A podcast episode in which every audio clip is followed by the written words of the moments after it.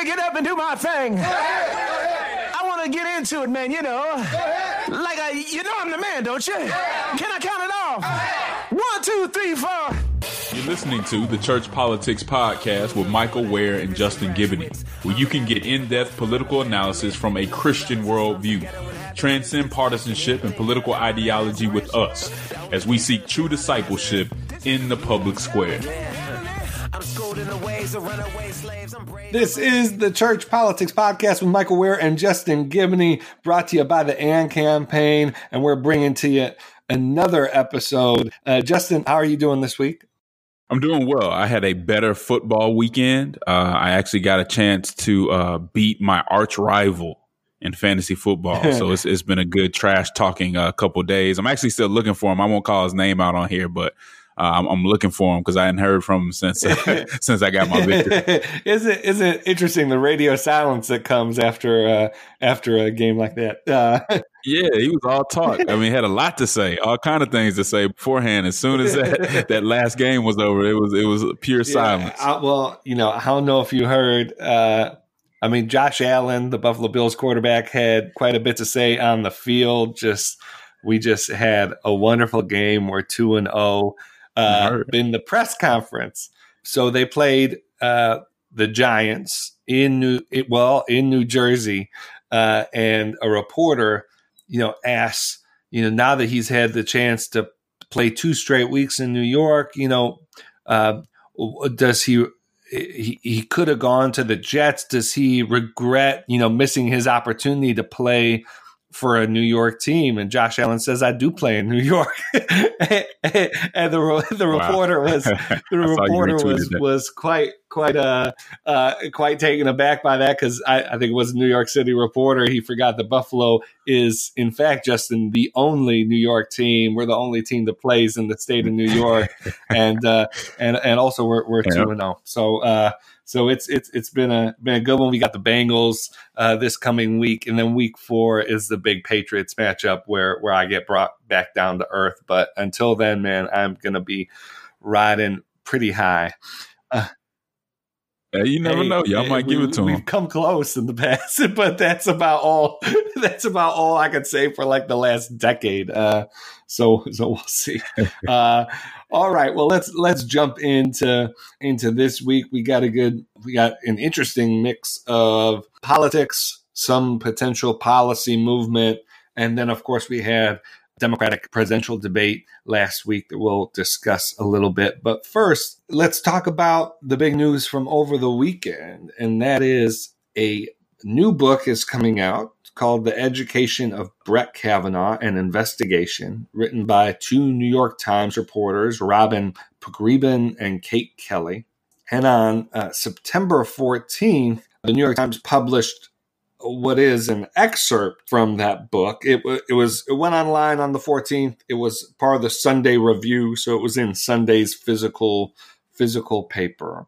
The report focuses on Deborah Ramirez. Folks might remember this is an allegation. Deborah Ramirez's allegation came up in September of last uh, of last year in the middle of the committee fight around Kavanaugh came after the Christine Blasey Ford allegation in the press and also came as the committee hearings were already underway. Deborah Ramirez went to Yale with Kavanaugh and had an allegation that and let me just read from the from the New York Times story here during the winter of her freshman year uh, and we should say just an uh, apologize for the graphic nature of this uh, but but this is reported news, and it's it's what's being discussed as potentially affecting the seat uh, seat on the Supreme Court. So, I mean, this is just the news that we have to we have to deal with. But the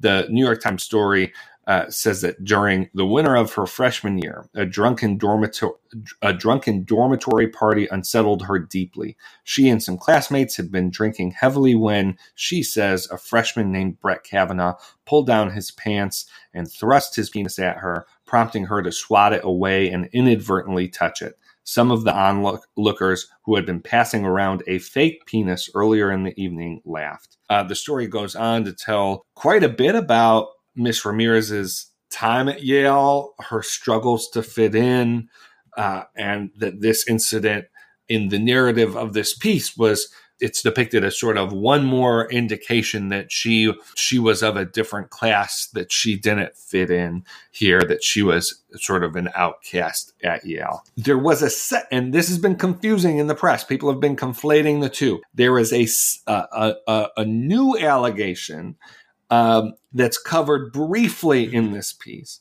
um, mm-hmm. that suggests another woman uh, that Brett Kavanaugh his um, friends, uh, and this is the terminology in the report, pushed his penis into the hand of a female student. Uh, this is an allegation that uh, was brought to the surface in this context by Max Stier. Max Stier uh, runs a nonprofit in DC, has for the past couple of decades. Conservatives have been pointing out he was also part of Clinton's legal counsel. That wasn't included in, in the report. Uh, his defenders say that was two and a half decades ago. He's dedicated the last 20 years of his life to a nonpartisan public service nonprofit.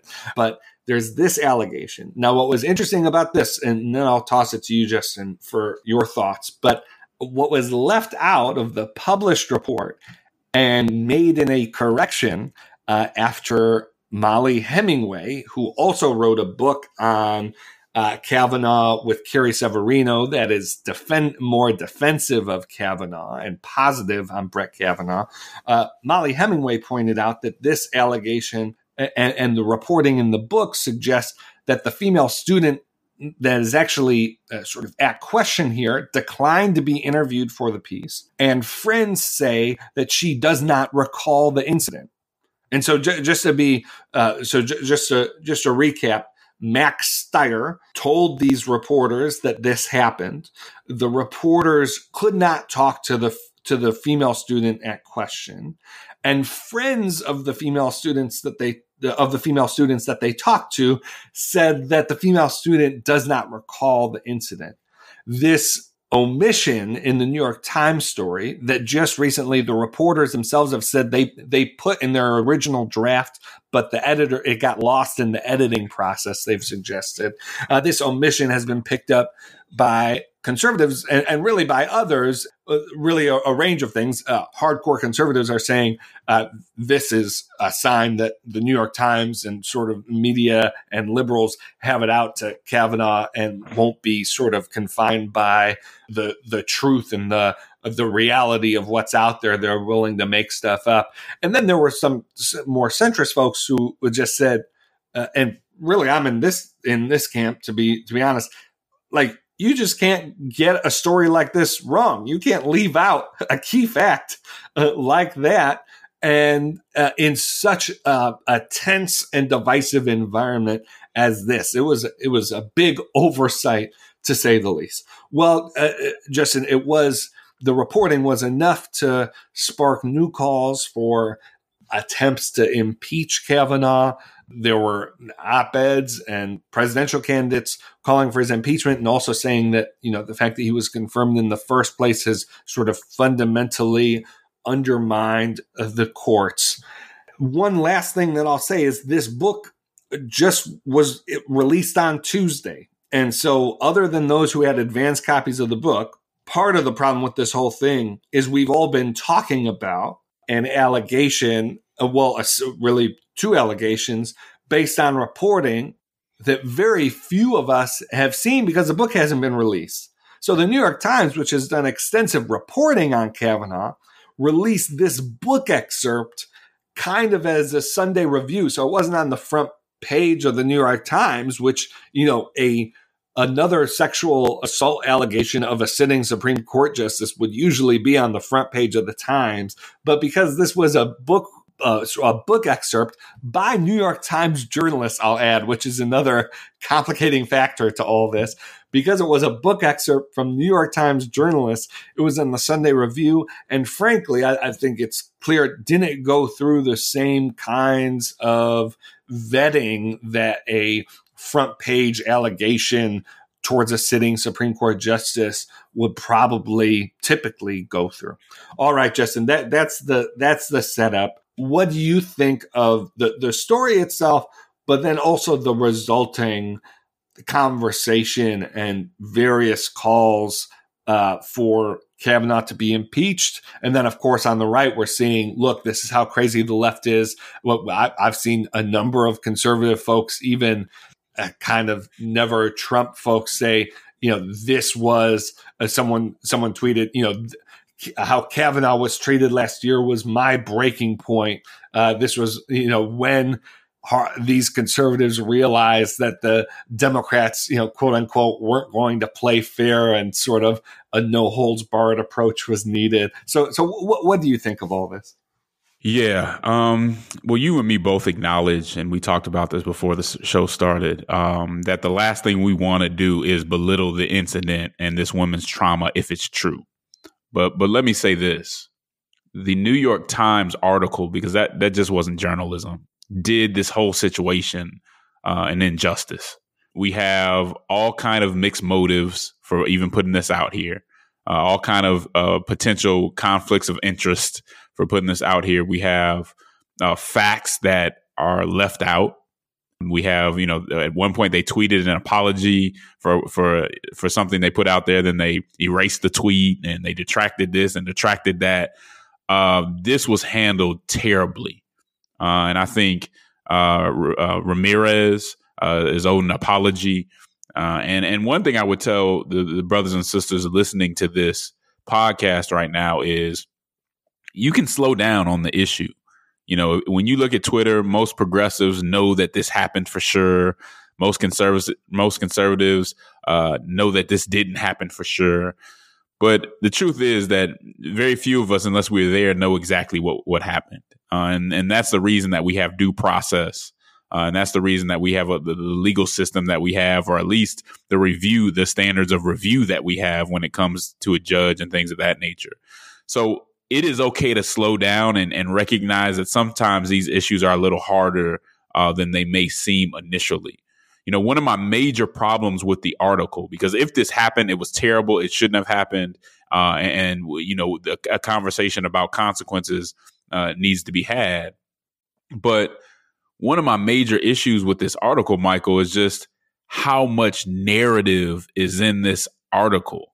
You know, there's so much narrative about people made fun of her shoes and then they did this. There's so much build up to this privilege conversation, but it doesn't, it's not necessarily hitting on the allegation. It's not necessarily relevant to that particular allegation. Because if you're saying that Brett Kavanaugh was as reckless as as some are making him out to be. I don't even know that he took all those things into consideration at some drunken party at 18 years old. Maybe he did, I don't know. But there was just so much narrative that it, and when you have that much narrative and then you leave out facts, you're not supposed to lead the reader in that way, right? The facts are supposed to, supposed to lead them, not the narrative. And this was just too narrative heavy. And so if if we have an injustice, if we have something that happened that shouldn't have, that's unfortunate that this type of story would be the story that covers it. Uh, because I don't, I think there's a lot of reason to doubt the motives of the writers, not necessarily of, of Miss Ramirez, but of the writers because they have a book coming out and all these other things that come into it. And then we're talking about a very serious matter. And then immediately everybody has to call for uh, Kavanaugh's impeachment and if you're like Biden and you wait for a second, then that's a huge problem because you didn't do it immediately before you even got a chance to, to follow up, to talk to your team, to see what was really behind this. And that's the problem. It, it makes it seem like it is political when it might not have to be uh, so political, right? So much of what we see today, see today, Michael, is performative right? We see so much performance and we see so much uh, fake outrage that when something really happens, people just don't know right? Your average person who are, who are probably not people that are making all these comments on Twitter that of what they know when they don't know. It's hard for them to decipher what should happen because there's just there's just so uh, so much smoke and mirrors. Uh, and, and, it really hurts the process, and it could hurt this lady if this is true, or hurt Kavanaugh if it's not true. Uh, but what we need to know is that people who are in positions, whether you're a journalist, whether you're an elected official, you have a responsibility to be fair and objective in how you relay these things, to depend on the facts, and to make sure that your motives and incentives for you aren't clouding or obscuring what's really going on in the situation. And in this particular instance, there's so much going on. There's so many different interests and, and all this other stuff that I don't know that uh, this ever gets cleared up. I don't know that it's uh, you know that we can ever tell exactly what's going on because it was fumbled so so poor. It was fumbled so badly uh, by the New York Times uh, writers in this uh, particular instance. Justin, I, I, think that's right. And just to add to it, we had sent uh, b- between us uh, th- this video that came out in the last few weeks.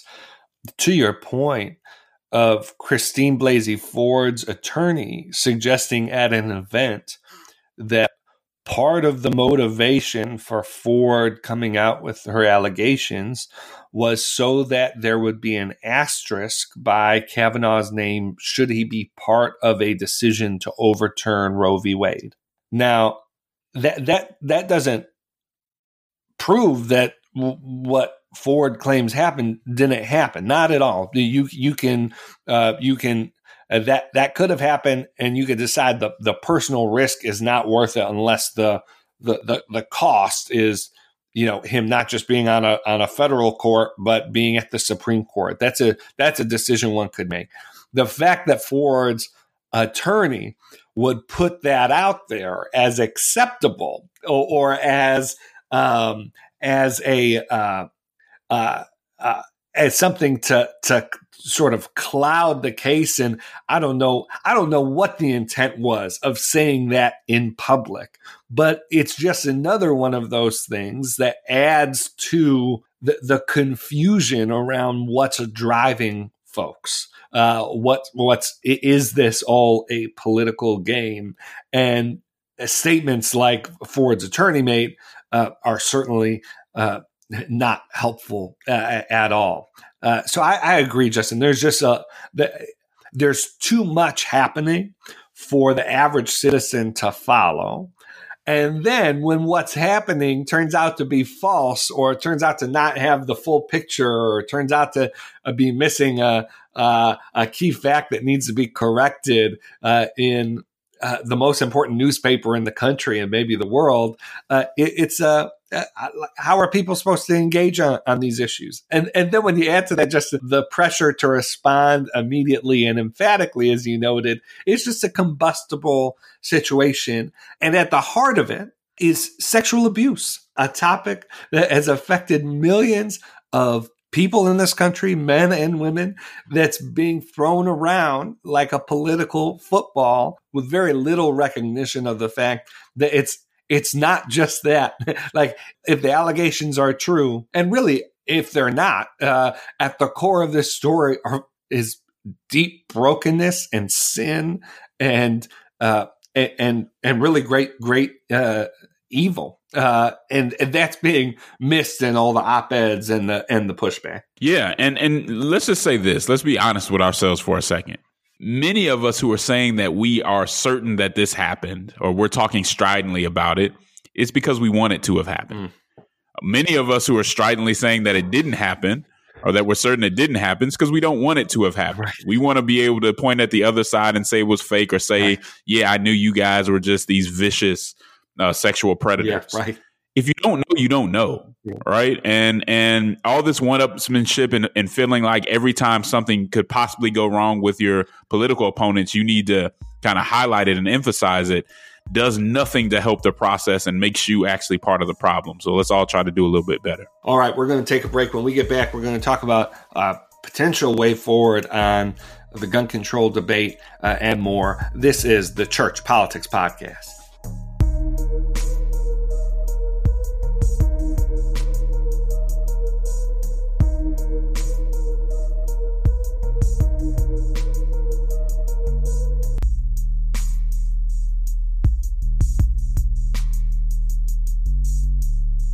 All right, we're back. This is the Church Politics Podcast. Now, last week there was a interesting discussion as Congress uh, returned.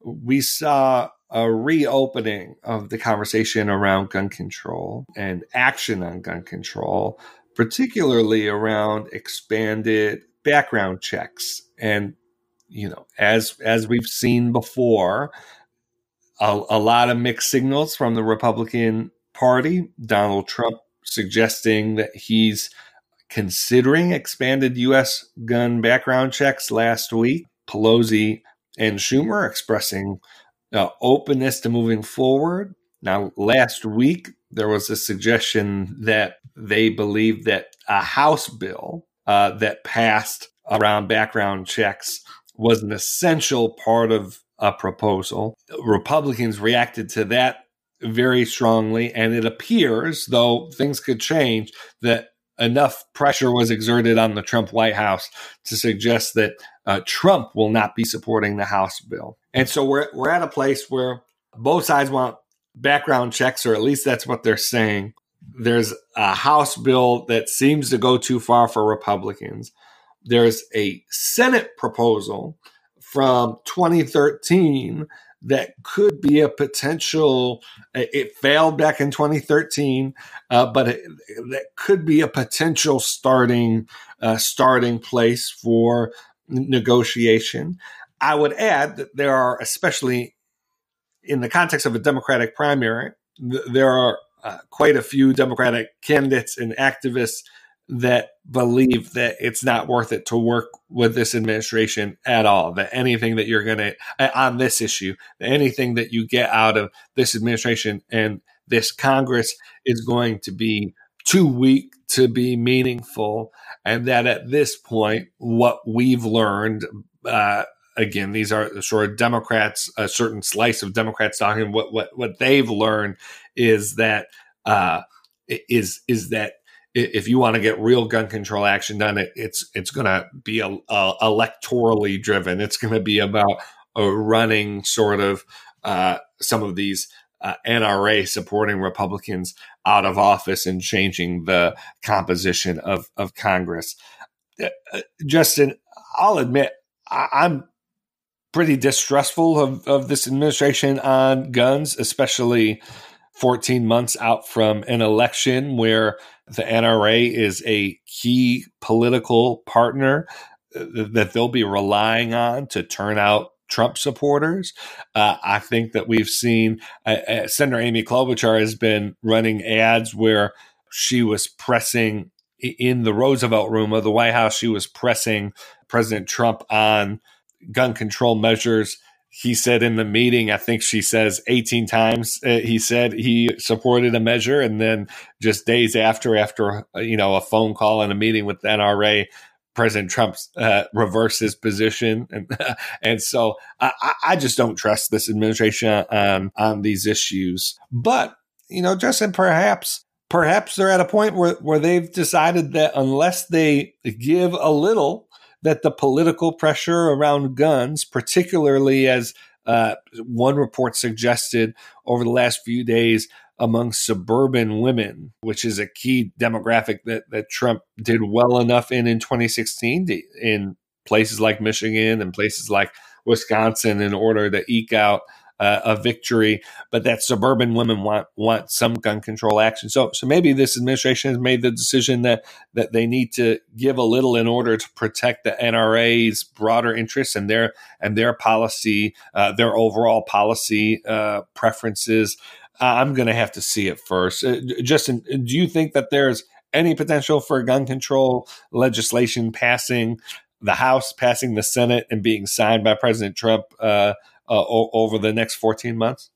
Oh, uh, there's certainly reason to be skeptical. Um, as as you noted with Klobuchar, uh, the Trump administration has just not been uh, either forthcoming or worked with integrity when it comes to this conversation, and so you can't really believe anything that they're saying. But I will say this: as legislators, uh, it is their job to try right? It's the job of the folks in the House and in the Senate to continue to try to get something done. If you don't like what they come up with, then you don't vote for it.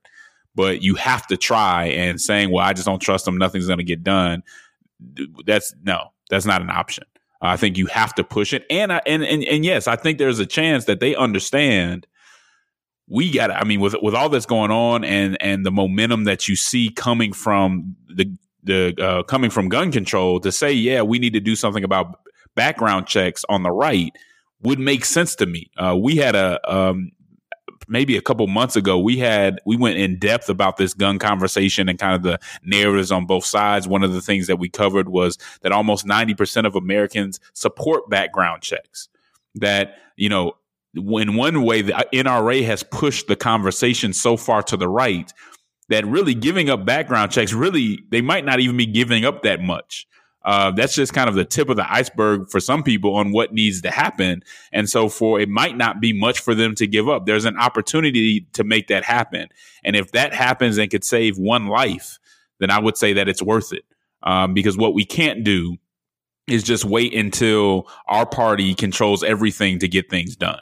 And when I hear people saying, well, we just, you know, people throwing up their hands and just giving up, I'm hearing that you you're you're not going to get anything done. You're not going to push until you control everything, which uh, may never come, uh, or even when it does come, doesn't mean that you're going to have the right policy either. So they have to try to get something done. I do see some uh, incentive or motivation for Trump to do something on that. Will it be all that the Democrats would want? Absolutely not. But that doesn't mean that nothing gets done uh, I do, you know, when it comes, they really do have a problem when it comes to that uh, suburban suburban mom, and they need to take care of that. And the NRA might know that that's a big problem too. That yeah, it's one thing to give a little on background checks; it's another thing to have Democrats take everything over, which I know the uh, the NRA wouldn't want.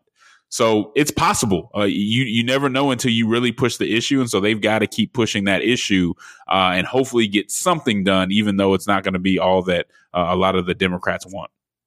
I think the the key sort of or one of the key signals here will be if you start seeing or you start seeing reports that President Trump personally or his staff are exerting pressure within their own caucus until I start seeing reports along those lines, I think that this is more likely to be you know political rhetoric to to signal a, a greater flexibility than is really there.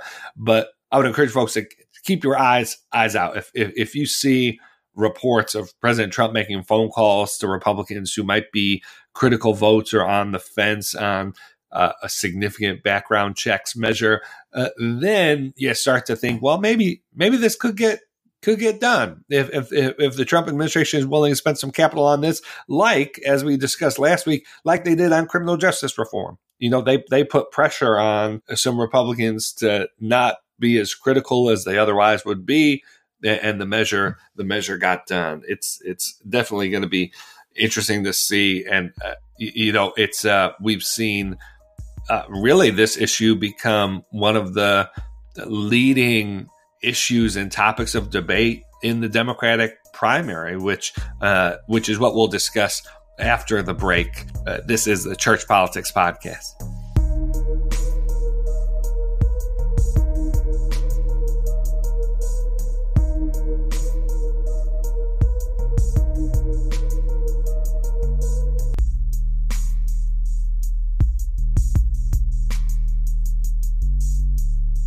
All right, we're back. This is the Church Politics Podcast. And Justin, we saw the first uh, debate with all of the leading candidates on one stage uh, this past week. So you had uh, former Vice President Biden, Senators uh, Harris, Warren, Sanders, uh, all all there on stage, and along with six other candidates: Klobuchar, Castro, O'Rourke, a, an interesting debate. Uh, I'm interested in, in, what you have to say. My main takeaway, and, and, I haven't seen too much conversation about this, the most important thing that happened in the debate, in my mind, was what seemed to me a clearly planned and thought through move from Joe Biden to tie Elizabeth Warren to Bernie Sanders directly. So this was in the first half hour of the debate uh, around healthcare.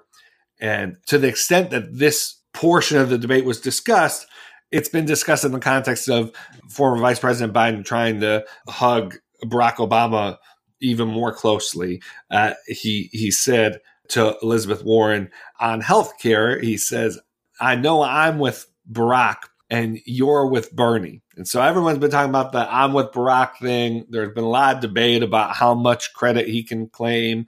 And, you know, to that, I just say the the president himself has been pretty clear, and so have some of his leading staffers around him that former Vice, Vice President Biden can claim quite a bit of credit for uh, the Obama Biden administration. But what was important, even more important than that, was tying Warren to Bernie. And the reason, in my mind, is that you have between the two of them, depending on the poll, as much as 40% of the electorate tied up between the two of them. And here's just my my prediction, my my read on this. I think Joe Biden would much rather go up against Bernie Sanders in a two-person race in April, May of next year than be in a two-person race against Elizabeth Warren. And so by tying Elizabeth Warren to Bernie Sanders, by basically saying, Elizabeth, your healthcare plan is hawking off of Bernie. It sends the message to folks that if what you really want is that sort of democratic socialism uh, approach, uh, uh, an approach that is uh, antagonistic towards corporations and and big mis- big business and going after bankers and and uh, the one percent.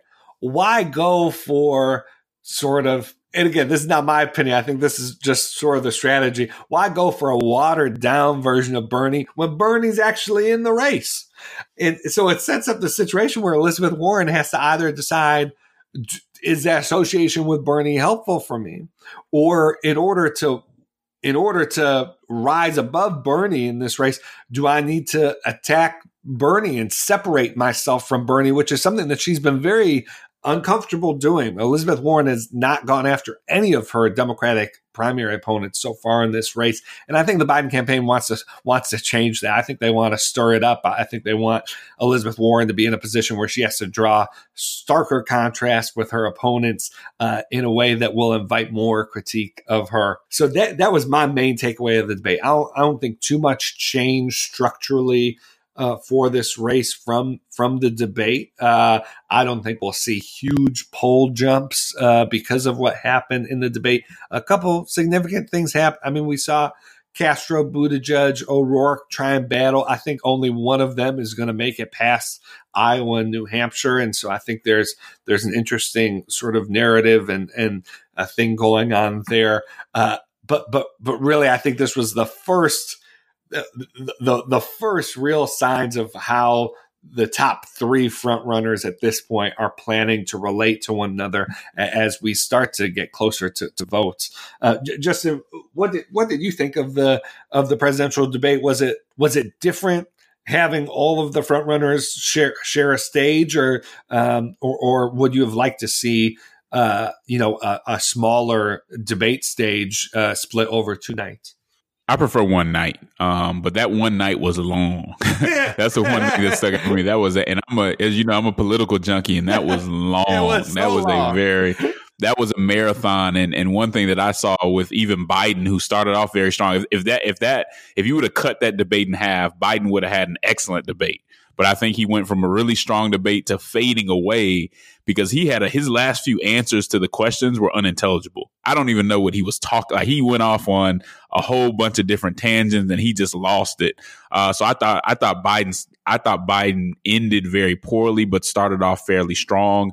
Very good move by him to to to uh, tie Warren to uh, Bernie because either she's going to have to say yes, I am the Democrat socialist with Bernie, or she's also been trying to make herself more palatable to folks in the establishment, right? So you're almost saying choose a side, but you also bring it to Bernie because I'm wondering how long is Bernie going to let her kind of ride on his back, right? And and kind of creep in and get into his numbers. At what point does he turn and say, "Hold up, you're not, you know, you're not like me." Uh, and, and I think Biden is kind of pushing at that, but I don't know what Bernie's waiting for. I mean, I, I guess he, you know, in, in a lot of polls, he's still up, but as far as trajectory and momentum, he should be worried about Elizabeth and I, I, Elizabeth Warren. And I, I, agree with you, Michael. Uh, Biden would much rather go against crazy Bernie, as as somebody would call him, than go up against Warren. And and I say it that way to say Warren has a lot of the same policies, but she makes them seem more reasonable. And so that's Bernie is a much easier target uh, to go back and forth with and debate with than Warren would be. Now, one is because again, she just is more smooth in how she presents stuff. I think Bernie s- seems a little bit too angry sometimes, but also because she's, uh, you know, she's a, a woman as well, and so you know, in debates and in campaigns, it is harder for a man to attack a woman than it is for him to attack an, another man. It just comes off differently. And and any anybody you talk to who does debate prep or strategy knows that. So that yeah, for a lot of different reasons, that was smart for Biden to start pushing that. And you got to wonder at what point uh, Sanders steps up and and really pushes forward. Something else I noticed that I thought was a down point was Castro's uh, kind of attack on Biden uh, where where Castro was basically like Biden said something. Castro was like, "Wait, did you forget what you just said a minute ago?" Uh, and I, what was I think the issue was uh, whether people would automatically be placed into um, in, into, Medicare for Yeah, all, or, right. would, or would they opt in? Yeah, that's right. And so it's like, "Oh, you just forgot." What you just said a moment ago, and it was very clear that he was trying to say, "Oh, you're old," and I just didn't think it was necessary. I, I mean, I, I for one, I think he might have been wrong because I, um, Biden was clear on what he was trying to say, as as I recall it. But two, it was just a low blow, and it wasn't necessary. It was it wasn't substantive. And if Castro's going to come up, I don't think you want to come up in that manner. Now, you had some of our Twitter friends on the progressive side saying that was so great and that was strong, and getting mad at anybody who questioned it, but that just wasn't. That's I, I think Castro, from what I've seen, is better than that. And I think he's got to find another way to come up than kind of being rude and nasty, although it's going to get some folks on the far left going. Most people don't want to see that. Well, right. I mean, part of the problem is uh, Castro was the last person to make it into the debate due to polling and fundraising. And so part of the problem with the DNC rules, and, and to be clear, I don't think there is a perfect a perfect solution. I, I- I think any approach that you, you have to uh, a party primary is going to have upsides and downsides. But part of the downside of of having these accelerating metrics uh, for how you make a debate and therefore really how how you stay in the primary uh, is you know th- these these candidates at the bottom they they, they really have to make a make a show and make an impact and get some free media in order to drive up their name recognition get more donations and try and do better in the polls for Castro I think that's a big piece of big piece of what this is now the flip side is uh, you, you get a strong sense, and there's been some reporting around this, that even among Castro's major donors, that the major donors behind all of these candidates uh, are not in the mood to see too much intra-party fighting. A lot of activists want to see a big debate take place within the Democratic Party, but I think we saw Senator Harris pay a bit among donors uh, for her uh, for the busing attack on Biden in June, and uh, Castro, from what I've read, has come under significant pressure from folks who say, "Hey, look, let's have a debate about ideas, whatever." But uh, whoever emerges out of this primary as our nominee, and right now Joe Biden is the front runner and has been the front runner since he's uh, since he's jumped in the race. Uh, we need them to beat Trump, and so let let's not give Republicans more uh, more ammunition, and that that's just the state of play. I will say, Justin, I'm actually someone who wants to see a lot of inter-party debate. I think that's what a primary is for. I do think Castro's uh, attack was not only b- below the belt and, and sort of mean-spirited. It was also factually inaccurate, as you said. But I do want to see healthy debate about about the issues. I, I think that's that every four years is really the only opportunity that Democratic voters get to choose what kind of party they want to be honest uh, i mean it's one of the very few mechanisms uh, for for primary voters to say actually we want to go a little to the left on this or we want to go a little more to the center on uh, on this. And so I, I, want a big robust debate but yeah you, you got to do it in a way that that lifts you up to to higher ground rather than rather than seeming desperate rather than seeming mean spirited Yeah, absolutely. I mean, these are debates, right? You're going to compare, you're going to contrast, you're going to do some uh, cross examination. That's what it's all about. I mean, you're supposed to have those conversations. You're supposed to say, well, your record says this, but you did something else. Uh, that's not necessarily what Castro did. Right. And, and yeah. so, yeah, I'm, I'm, not for the kind of, hey guys, let's just all be nice and not say anything. No, no, no, no, no. Let's have a real debate. So the so the voters, that's what this debate is for, yeah. right? So the voters can see the differences between you. And, and so the vote so you can kind of expose it's an it's an adversarial kind of process but that still doesn't mean that it should go down into the mud right? Yeah. so there's a way to say hey here's your record here's what you're saying or here's why your plan doesn't work or you can't pay for your plan those are all fair. There's a lot of fair game out there, right? There's so much to, to talk about that has nothing to do with belittling people or, uh, you know, basically saying that somebody is, is old without saying it and all that stuff. It's just not necessary. There's so many issues to hit on and to dig into uh, that they don't have to take it there. And I hope Castro learns his lesson from that time. And you, I mean, let's be honest, people it's it's tough on that debate stage. You get people telling you to do certain things. Oh, yeah. You have that you have that moment, and sometimes you get the moment wrong. So I'm not saying that you know his uh, career should be over or anything like that, but I would hope that he didn't bring that same uh, posture to the next debate if he's in it. Yeah, absolutely. It just it's going to be interesting seeing how this how this race uh, you know, plays out. Traditionally, after Labor Day, start to see, especially folks in the early primary states, begin to pay a bit more attention. Uh, I, I think you know we're going to start to see things really settle uh, once we get closer to December. I mean, right now you have significant percentages of the primary electorate saying that they're they've paid almost no attention to the race at all, and so the the undecided portion of the electorate is is really significant, uh, and so as these poll numbers change it might not even be so much that there's a whole lot of persuasion going on.